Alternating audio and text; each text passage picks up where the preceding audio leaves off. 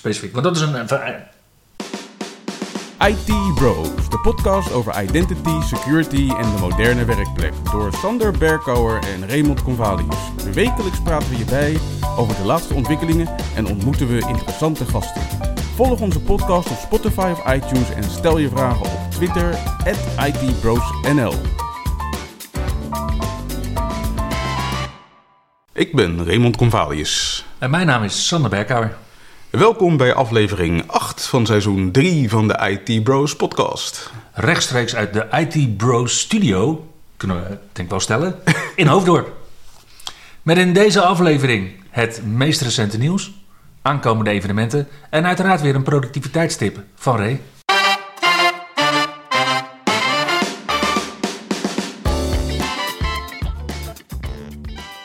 Hey Ray, wat is het Windows 11 nieuws voor deze week? Nou, het was afgelopen week was het eigenlijk tegelijkertijd een drukke en niet zo drukke week. Eh, aan de ene kant niet zo druk, want er was geen nieuwe beeld, zowel in de dev channel als in de beta channel. Oké. Al was er nog wel wat nieuws rondom de dev channel van vorige week, want toen kwam beeld 25300 uit. Ja? En achteraf blijkt dat daar toch nog iets meer in zat dan dat er op dat moment bekend is geworden. Want Ah, maar dan moeten we de luisteraars niet zo teasen. Dan moet je ook gelijk doorkomen. Wat was er, dan, eh, wat was er allemaal nog meer nieuws dan? Nou ja, de, de, de Windows Store app, of de Microsoft Store app moet ik zeggen, Ja? die kreeg een eh, nieuwe user interface. Oké. Dat was nog niet gemeld.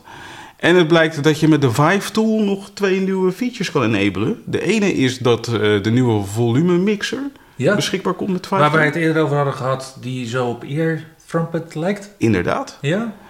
En de andere is dat ze een stukje functionaliteit in de taakbalk erbij stoppen. Namelijk dat je van daaruit ook processen echt kan stoppen. Schokkend. Ja, maar in ieder geval wel prettig dat je, dat je daar nu niet weer voor naar de task manager hoeft te gaan. Nee, nee, precies. Dat je nu een, een applicatie of een proces heel hard de nek om kan draaien. Precies. Zonder dat je daar allerlei moeilijke dingen voor hoeft te doen. Wat je natuurlijk ook ziet op, eh, op terminal servers, is dat je meestal de taakbalk, sorry, dat je het taakbeheer ook niet krijgt. En dan is het helemaal fijn. Eh, ja. maar die taakbeheer is inmiddels weer terug gelukkig op de taakbalk. Ja, nee, maar dat bedoel ik niet. Maar gewoon dat de toegang tot Task Manager. Oh, Wordt verboden, ja. Ja. dat is ook nog eentje. Ja. Die had, had ik nog niet eens zozeer aan gedacht. Ja, dat, zijn, dat, dat is allemaal van die terminal server security bij obscurity. eh spiegeltjes en kraaltjes. Precies, inderdaad. En dan zou je denken van, nou, geen nieuwe builds in de dev en beta channel, dan was het heel rustig. Maar dat was het dus niet, want we hadden twee nieuwe builds in de afgelopen week in de release preview channel. Dat betekent dus dat eh, build 23H1 zo ongeveer onderweg is. Ja. of de Moment 2 update. Dat kan ook nog, ja, Ja. precies. Dus we kregen vorige week op 16 februari de release van build 22.621.1325. Ja, en 22623. Ja, Punt En- 1325. precies. En wat ze daarin gaan doen is onder andere dat eh, ze automatisch gaan updaten naar 22.623. Dus dat je alle nieuwe features erbij krijgt als je die niet per policy uit hebt gezet. Want Ja. die policy is natuurlijk sinds vorige week ook aanwezig. Yes. Dat je zegt, doe mij nog even geen nieuwe policy. En daar komen dus al die nieuwe, een hoop van die nieuwe dingen nu naar boven die afgelopen weken erbij zijn gekomen in de beta, beta channel met name. Dus eh, widgets voor Messenger, Spotify's, PhoneLink en Game Pass. Mhm. En eh, ja, wat Microsoft noemt AI-powered recommended content in your start menu. Dus eh, als jij Azure AD joined bent, dan krijg je aanbevelingen voor welke applicaties je wellicht zou willen starten in je startmenu. Oké. Op basis van AI. Ja. En er werden diverse dingetjes gefixt. En daar ging Microsoft stug mee verder. Want op 21 februari kwam beeld 22.621.1343 en 22.623 1343 uit. Dat staat er niet, hè? Nou, ik weet het. Oké. En wat ze daarin hebben gedaan is dat ze onder andere de studio effects, weet je wel, die eh, effecten die je met een NPU in je machine kan gebruiken. Ja, als je een eh, Service Pro 9 met 5G connectiviteit Precies, die zitten nu niet meer alleen ver weggestopt in de settings, maar die komen nu ook in de quick settings beschikbaar. hebt. Oké. En dan kan je dus eh, background blur, eye contact, eh auto framing en audio effects eh, vanuit je quick settings eh, aanzetten. Mhm. Nou, de verbetering in de searchbox, waar Microsoft de afgelopen maanden heel druk mee is geweest, die zitten dus ook in die beeld. Verder hebben ze de energy recommendations erin gestopt. De touch optimized taskbar voor 2-in-1 devices Mhm. zit in die beeld. Verder hebben ze uitgebreide ondersteuning voor braille-apparaten. Dus voor zowel nieuwe braille-displays als een betere ondersteuning voor bestaande braille-devices. En voice access hebben ze ook verbeterd. Dus met name een hoop mensen die over ja, visuele beperkingen beschikken... die zullen baat hebben bij deze nieuwe release preview build van Windows 11. Als jij dan zou moeten raden, wat denk je dan? Want jij zei er net al ja, ik denk dat dit 23H1 is. Ik zet toch in op die, eh, op die Moment 2 update. Ik weet het niet. Hm. Moet ik heel eerlijk zeggen. Maar het zou inderdaad wel eens de Moment 2 update kunnen zijn. Ik denk dat je gelijk hebt. Volgens mij hadden wij het er een tijdje geleden over. Dat we inderdaad niet een 23H1 meer hoefden te verwachten. Klopt. Die TikTok, niet gerelateerd aan ByteDance releases, die eruit zou gaan. Eh, en dat we inderdaad alleen nog maar tokjes zouden hebben op eh, waarschijnlijk dan het H2 moment. Ja. Dus dan, eh, maar die komt in ieder geval aan. Dus eh, release preview channel is eh, full speed ahead. Ah. Dus als je als beheerder op Windows-apparaten alvast vooruit wil kijken, dan kun je dat doen met de release preview. En uiteraard geldt dat ook voor beheerders die wat meer massagistisch zijn aangelegd. Ja. En trouwens, als je denkt van ik zit nu in de beta channel en ik wil eruit, dan is dit het moment. Tot 8 maart kan je eruit stappen en dan ga je gewoon zeg maar verder in de release preview channel en heb je even geen nieuwe beta releases meer. Oké. Ja, dat is ook wel een belangrijke, ja. Ja. En mocht je nou niet de hardware hebben om lekker Windows 11 te testen? Nou, ook daar is eh, nieuws voor. Want als je over een Mac beschikt, met, eh, Wie beschikt er ook weer over? Oh ja, ik weet het wel weer. Ja, ja, met Apple Silicon, zoals dat heet, Ja, ga je gang. een Ja. M1 of een M2-processor, dan heeft Microsoft vorige week bekendgemaakt dat ze nu officieel ook ondersteuning bieden eh, voor de mensen met deze obscure hardware. Obscure hardware ook. Ah, super mooie hardware. Ja? Ja, ga door. Ja. Maar in ieder geval- hoe, werkt, hoe werkt dat dan? Nou ja, aan de ene kant zeggen ze van, eh, je kan natuurlijk eh, Cloud PC gebruiken, dus eh, Ja. Windows 365. Ja, ja en Christian Brinkhoff heel blij maken. Ja, Ja. Dus, open deur intrappen aan de ene kant. En aan de andere kant hebben ze bekendgemaakt van... hé, hey, we, we gaan nu ook ondersteuning bieden voor Parallels. Dus als jij Ah. een ARM-versie van Windows wil installeren... dan kan dat nu officieel ondersteund door Microsoft met behulp van Parallels. Moet je er wel rekening mee houden dat je niet alle functionaliteit hebt... Nee. Want je mist, ja, je- gaat een VM'tje installeren en daardoor mis je bijvoorbeeld eh, nested virtualization. En, met, en zonder nested virtualization kan je dus niks doen met subsystem voor Android, subsystem voor Linux of Windows. Virtualization-based security. Ja, en Windows Sandbox is allemaal niet beschikbaar. En die NPU die wordt natuurlijk ook niet virtueel geëmuleerd. Dus die je ook Eh, niet. Nee. Verder zegt Microsoft ook van we geven geen garanties voor het functioneren van DirectX 12 of OpenGL 3.3.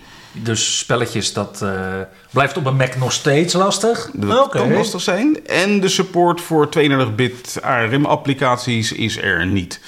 Maar goed, die vervalt sowieso binnenkort. Oh, had ik dat gemist? Ja, dat wordt eh, binnenkort alleen nog maar 64-bits applicaties ondersteund op ARM. Oké. Dat kan ook nog wel een dingetje worden. Dat, dat zou kunnen, ja. Maar ik weet niet hoeveel, hoeveel zeg maar, native ARM-applicaties er 32-bit zijn eh, uitgebracht... die inmiddels niet zijn geüpgrade naar 64-bits. Ja. Hmm. Die markt is nooit zo heel groot geweest, volgens mij. Nee. nee, maar je zou maar precies zo'n applicatie hebben natuurlijk. Ja, In je omgeving, dan ben je, eh, dan ben je de pineut. Ja, inderdaad. Hmm, ga ik ook eens naar op zoek. Of ik dan nog ergens tegenkom. En dan is het laatste nieuwtje is niet eens alleen voor Windows 11, maar ook voor Windows 10. Blijkt namelijk dat er op 30 september afgelopen jaar een update is uitgebracht. In de vorm van eh, KB 5024351. Hey, Ray, moet ik je eraan herinneren dat dit de podcast is van 24 februari? Ja, maar toch is er deze week nieuws uitgekomen Oké, over dat de nieuws update komt van deze toen. week. Wauw, oké. Want wat blijkt, AppLocker Mhm. blijkt nu opeens te werken op alle edities van Windows. Per 30 september. Ja, Oh. Oké, oké. dus waar Microsoft bij de release toen zei van ja, je moet eh, Enterprise of Education Edition draaien van Ja. Windows 10 of 11, Ja, is die requirement komen te vervallen en kan je dus nu je machine ja, meesterlijk dicht timmeren met AppLocker. Kun je zelfs je opa of oma op eh, Windows 10 Home of Windows 11 Home inderdaad een groot plezier doen eh, door mooie vangrails eh, neer te zetten. Precies. Oké. Hmm. Nee, wel goed nieuws voor thuisbeheerders. Ja, en ik denk ook een goede ontwikkeling dat Microsoft doorheeft dat je security features niet achter een paywall moet wegstoppen, bij wijze van spreken. Nee, maar dat blijft ook een discussie. Inderdaad. En, en Microsoft geeft aan dat ze basisbeveiligingsmaatregelen inderdaad niet achter dure licenties zetten. Maar dat woordje basis, Precies. dat is toch wel multi-interpretabel hoor mensen. Mm, rekbaar begrip. hè? Ja. ja. Ja, want je hebt- we hebben het natuurlijk ook met security defaults. Waarmee je ook multifactor authentication kunt afdwingen. Maar ja, je hebt geen conditional access beleidsregels zoals in Azure AD Premium. Dus je kan geen uitzonderingen maken. Nee. Het is gewoon, jij bent beheerder, dan ga je multifactor authentication doen. Ja, Hmm. Ja, dus waar eindigt het woord basis dan? Ja. precies. ja, en eh, wat, wat betreft eh, basis, het was, we hadden ook zo'n basisvoorziening met Azure MFA die in de vorm van eh, approve or deny. ja. Die zou verdwijnen per 27 februari. Ja, zou, inderdaad. want, want op basis van feedback heeft Microsoft besloten dat dit pas 8 mei gaat gebeuren. Ja. Zo. En ik heb een hele hoop klanten die nu eh, heel trots zijn op zichzelf. Want die hebben het natuurlijk de afgelopen maand allemaal aangezet. En die hebben hun documentatie natuurlijk al allemaal aangepast. Zodat dat er allemaal eh, weer helemaal hip eh, bij staat. Mhm. En die zeggen nu, ja, in plaats van dat we een paar weken op tijd zijn... zijn we gewoon nu weer maanden op tijd. Ja, inderdaad. Want reken er maar op dat je niet meer teruggaat als je eenmaal om bent. Nee, dat is niet te hopen dat je dan teruggaat. En zie jij ook, want dat is natuurlijk de andere kant, zie jij ook bij organisaties dat ze niet alleen maar het number matching aanzetten, wat natuurlijk op 27 februari aan zou gaan, nu Mhm. 8 mei, maar ook de dienst zelf die hem triggert en de locatie weergeven. Dus dat ze dan ook gelijk zeggen van ik zet ze gelijk alle drie aan. Ja, dat zie ik. En ik zie nog iets gebeuren. Namelijk dat ze sms-authenticatie uitzetten als MFA-feature. Ja, in preview nu. Ja, Ja, dan moet je inderdaad migreren naar de nieuwe Authentication Methods Blade. En dan kun je inderdaad sms gaan Precies. uitzetten. En zelfs heel telefoon kun je uit gaan zetten. ja. Dat vind ik wel een mooie ontwikkeling. Ja, wat ik goed vind, is omdat je het op de Authentication Blade gaat beheren, dat je het gaan en werk kunt doen. Ja. Want er zijn nog steeds situaties waarin ik liever met sms authenticeer dan bijvoorbeeld met mijn Fido 2 sleutel. Ja. Kan ik me iets bij voorstellen. En dan kan ik dus een uitzondering krijgen op het beleid dat ik bijvoorbeeld wel sms kan doen. Want ik ben nou eenmaal een special snowflake. maar dat elke andere sterveling in de organisatie dat inderdaad niet mag. Nee, precies. Ja, maar ik, ik zie nu toch wel dat sms als multifactor authenticatie langzaam een beetje in het verdomhoekje terechtkomt. Ja, maar het is een prima methode om te gebruiken als je bijvoorbeeld toch MFA wilt gaan vereisen als iemand het menu van de kantine op je intranet wil bekijken. Mhm. Maar het is natuurlijk niet een heel handige methode om te gebruiken als je inderdaad in Privileged Identity Management een Global Admin rol wil gaan aanzetten. Nee, niet echt. En dat kon niet, hè, tot deze week. En dat is een feature die Microsoft nu heeft aangezet, is dat je nu Authentication Context, dus uit Conditional Access, Mhm. kan je Authentication Context toepassen op PIM, op Privileged Identity Management. Oh, wow. Dus dan kun je per rol, dus bijvoorbeeld voor die Global Admin rol die ik je net als voorbeeld gaf, maar kan natuurlijk ook voor al die andere rollen waar je dat wil, Denk eh, Security Administrator, Privileged Authentication Administrator. zijn typisch van die rollen met heel veel rechten. Dan kun je zeggen van oké, dan ga ik daar een authentication context aan hangen. Waardoor je bijvoorbeeld alleen maar met een 402 sleutel of met überhaupt phishing resistant MFA-methodes kunt gaan aanmelden. Nice. Ja, het klinkt als iets heel kleins. En volgens mij was het ook in de code van Microsoft niet heel eh, lastig om het te interpreteren. Mhm. Maar het kan hele grote uitwerkingen hebben. Als je inderdaad naar de scenario's gaat kijken waar je dat kunt toepassen. Ja, ja, en zeker in dit soort gevallen dat je zegt van luister, als jij global admin wil worden, dan willen we alleen nog dat je dat kan doen met een FIDO 2 sleutel. Ja, en Global Reader, dat zou dan eventueel ook met je Authenticator app kunnen zijn. En inderdaad, het, Precies. het menu, dat kan je dan bekijken met sms. Ja, bijvoorbeeld. Ja, Nou, nu is Apple ook bezig geweest. Althans, Apple is bezig. Ze zijn eh, aan het voorsorteren op iOS 16.4 en iPadOS 16.4. we zagen natuurlijk vorige week versie 16.3.1, waarin een kwetsbaarheid in WebKit werd aangepast. Ja. En nu hebben ze een stukje van de sluier opgelicht richting 16.4. Ja, de beta 1 is uit. En daar hebben ze extra functionaliteit in gestopt in de vorm van eh, notificaties voor progressive web apps. Oké, ja. Dus als je nu een webapp als applicatie op je homescreen hebt staan, dan Ja. kan die ook meldingen geven, net zoals iedere andere app in iOS. Alright. En in de aankondiging staat dat ze dat ook gaan doen voor browsers van derden. En nu gaat het gerucht dat Apple van plan is af te stappen van de requirement dat je voor een browser op iOS gebruik maakt van de Safari engine. Ja, van de WebKit engine. Ja. Ja. Dat is momenteel een vereiste die Apple stelt inderdaad. Als jij een browser wil hebben op iOS en op iPadOS, dan moet die WebKit gebaseerd zijn. Ja, En dan doe je daar maar je wrappertje omheen verzinnen. Zo fancy als jij dat wil. Als de rendering engine inderdaad maar WebKit is. ja. En, en het gerucht gaat dus dat ze daarvan af gaan stappen. Het is nog niet officieel, maar ik ben heel benieuwd. Ja. Krijgen we eens een keer echt andere browsers op iOS? Ja, en is dat dan een voordeel of is dat dan een nadeel?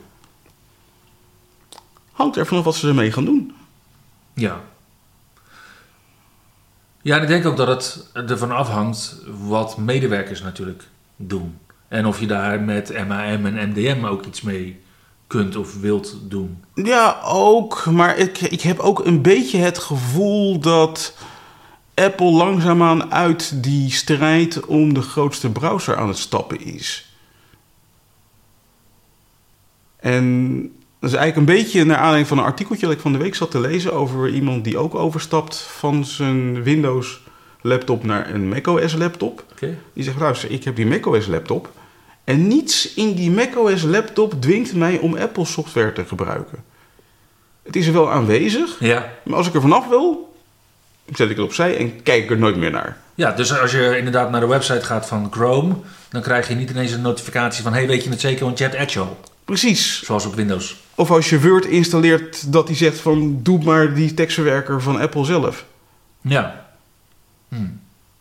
En dat geldt dus heel sterk voor Safari. En met, en met, met Safari, kijk, nu is Safari de, eigenlijk de enige browser op iOS. Ja. En op het moment dat Apple dat openzet voor, noem maar wat, de Chrome engine of de Safari, of weet dat ding, de, de Firefox engine. Mhm.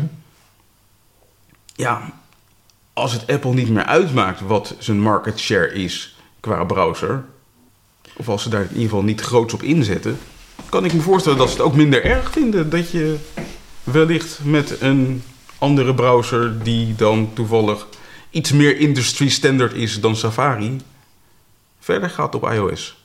Zou, zou dat de reden zijn? Weet ik niet. Ik kan me nog herinneren dat toen we een tijdje geleden keken naar informatiebeveiliging op iOS ten Mhm. opzichte van Android, dat er organisaties waren die daarna geheel standaardiseerden op iOS.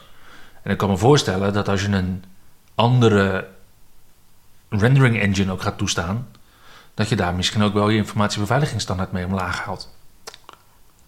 Ja. Maar je weet niet hoe open ze het gaan gooien. hè? Ik bedoel, misschien zeggen ze alleen de eh, grote drie zijn toegestaan of iets dergelijks. Dat zou, ja, dat zou kunnen. Ja. Dat blijft Apple. Ze gooien je dicht als ze dicht willen gooien. Wauw, ja, nee, want Microsoft is van onbesproken gedrag. Nee, oké. Nee, we zijn er weer. Oké. Nou ja, dat, eh, dat, dat, dat heeft Microsoft afgelopen week ook weer laten zien. Dat ze toch, toch inderdaad uitgebreid onderwerp van gesprekken werden. Toen eh, op zondag 19 februari het spamfilter soort van uitging op Outlook.com. Ja, voor de persoonlijke mailboxen Ja. die hangen aan persoonlijke Microsoft-accounts. Ja, en daar kwam echt een, een stortvloed van klachten richting onder andere Reddit-forums. Ik heb zelf even gekeken op mijn Outlook.com-accounts, maar ik heb geen last gehad van de overdreven hoeveelheden spam. Maar ik heb echt gelezen van mensen die echt 70, 80 berichten op een dag binnenkregen. Oké.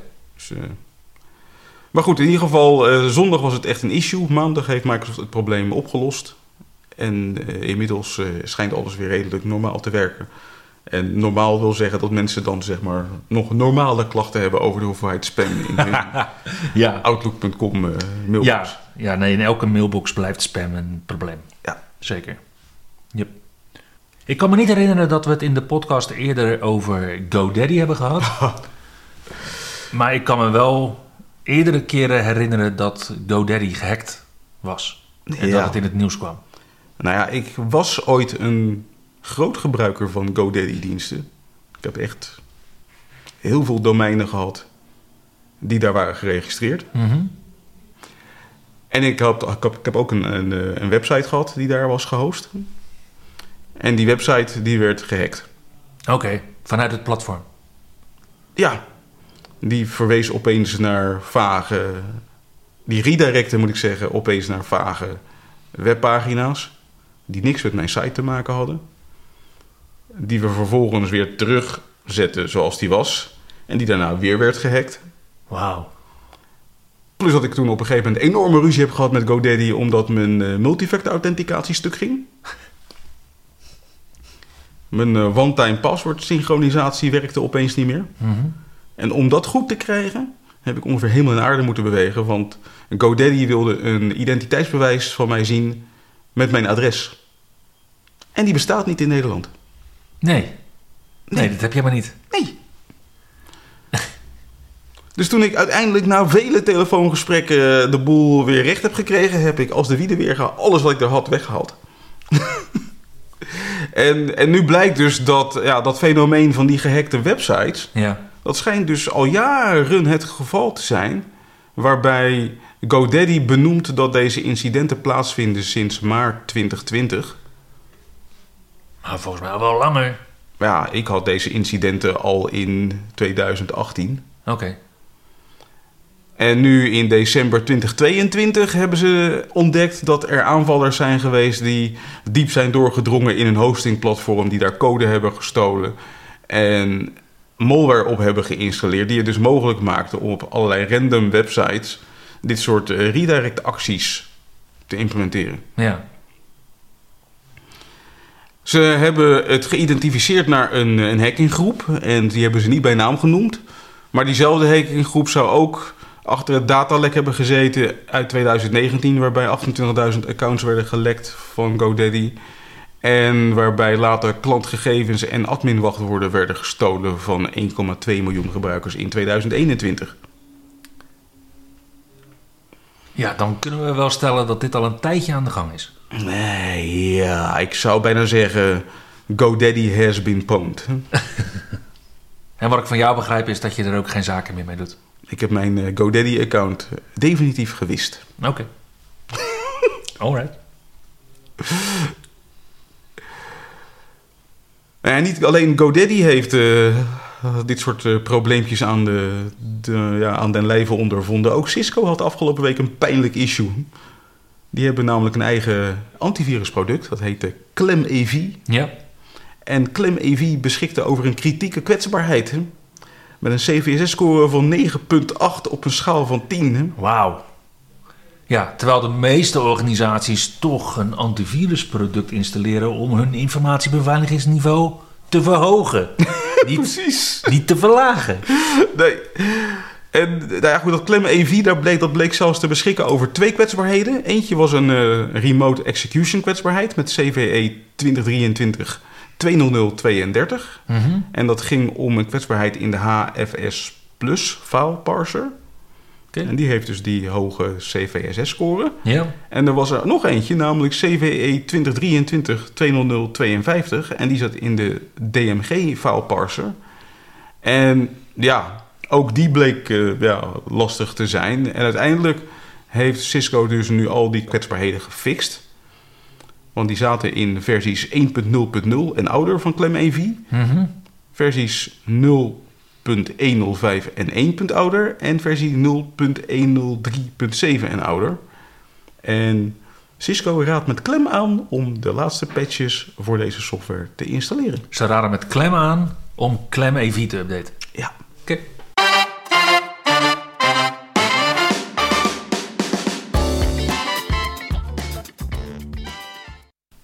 Qua evenementen zien we volgende week een virtueel Azure Thursday evenement waar Farhad Saraji presenteert over Windows 365 VDI as a Service, waarin hij zich de vraag stelt: is het echt zo simpel als op een knop drukken en je hebt een VM?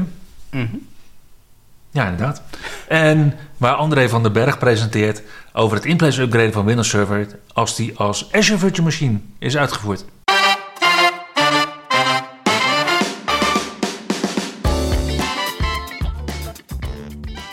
En Jaré, wat is de productiviteitstip van deze week?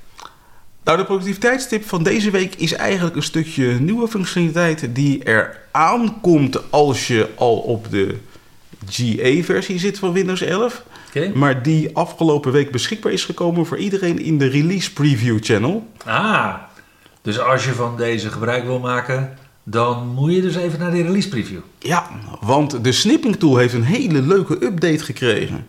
Je kon natuurlijk al mooie screenshots maken met de snipping tool. Ja, gewoon een, een rechthoekje of een andere vorm inderdaad Ja. trekken en dan eh, kreeg je automatisch een schermafbeelding op je klembord.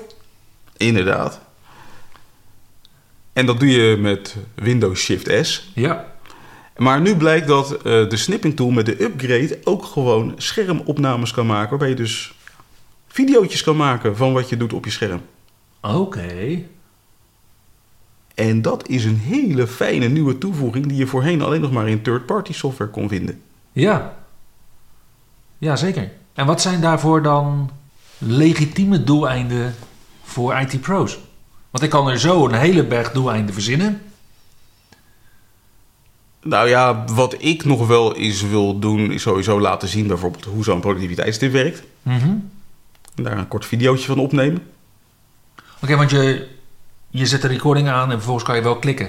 Precies. Ah, oké. En dan kan je natuurlijk met eh, bijvoorbeeld Power Toys nog even laten zien waar je klikt. Weet Ja. je wel? Dat Ja, ja. mooie, mooie extra dingen. Of met een grote muispointer op je scherm heel duidelijk laten zien waar je klikt. Mhm. En daar denk ik dat de snipping tool toch echt wel raak mee schiet, zeg maar, qua productiviteit. Ja, ja, ik denk dat als deze feature zich inderdaad naar de reguliere Windows 11 verplaatst, dat dit inderdaad wel een feature zou kunnen zijn die heel veel IT-pro's kunnen gebruiken. Ja, en ik denk niet eens alleen IT-pro's, want ook als gewone gebruiker, quote quote. Mhm. En je hebt een keer iets geks in Windows waar je niet uitkomt, dat je dan de helpdesk kan verblijden met een filmpje. Ja, en vervolgens inderdaad je mailtje en ctrl-v en eh, jongens zoek het uit. Precies. Ja. En dan, eh, waarom hebben we dan ook alweer alles gemigreerd vanaf Quick Assist? Goed. Dankjewel voor deze tip. En daarmee komen we het einde van aflevering 8 van seizoen 3 van de IT Bros podcast. Dankjewel voor het luisteren en tot volgende week. Tot de volgende keer. Je luisterde naar IT Bros, de wekelijkse podcast over identity, security en de moderne werkplek. Abonneer je op Spotify, iTunes of Google Podcast als je de volgende aflevering niet wilt missen. Heb je hints of tips? Laat dan van je horen op Twitter. @itbrosnl